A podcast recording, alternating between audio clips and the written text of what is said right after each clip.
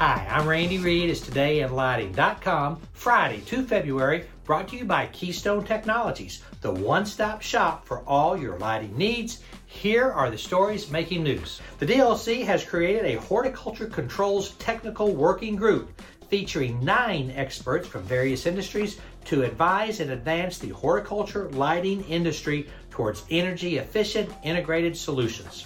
Light Bio launches groundbreaking Firefly Petunia, genetically engineered for lighting. With support from biotech leaders, the U S D A-approved plants emit captivating luminescence, bringing a transformative experience to homes and gardens. Check out the information at designing lighting dot com. Current expands its partnership with REPCO two and F R M Lighting and Controls in the East Coast markets. A S L A opens submissions for the prestigious twenty twenty-four Professional Awards Program. Submissions due by the fifteenth of March. Register now for the twenty twenty-four I E S and D O E Research Symposium, fifteenth to sixteenth of May in Portland. Engage with lighting experts, explore trends, and join a unique tour of the P N N L. Early bird pricing available until the twelfth of February.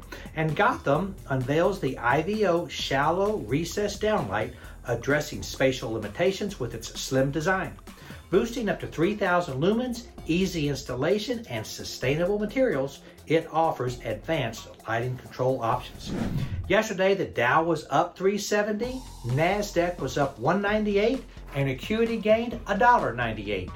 That's it. Go light up the world. Have a great weekend. Pray for peace.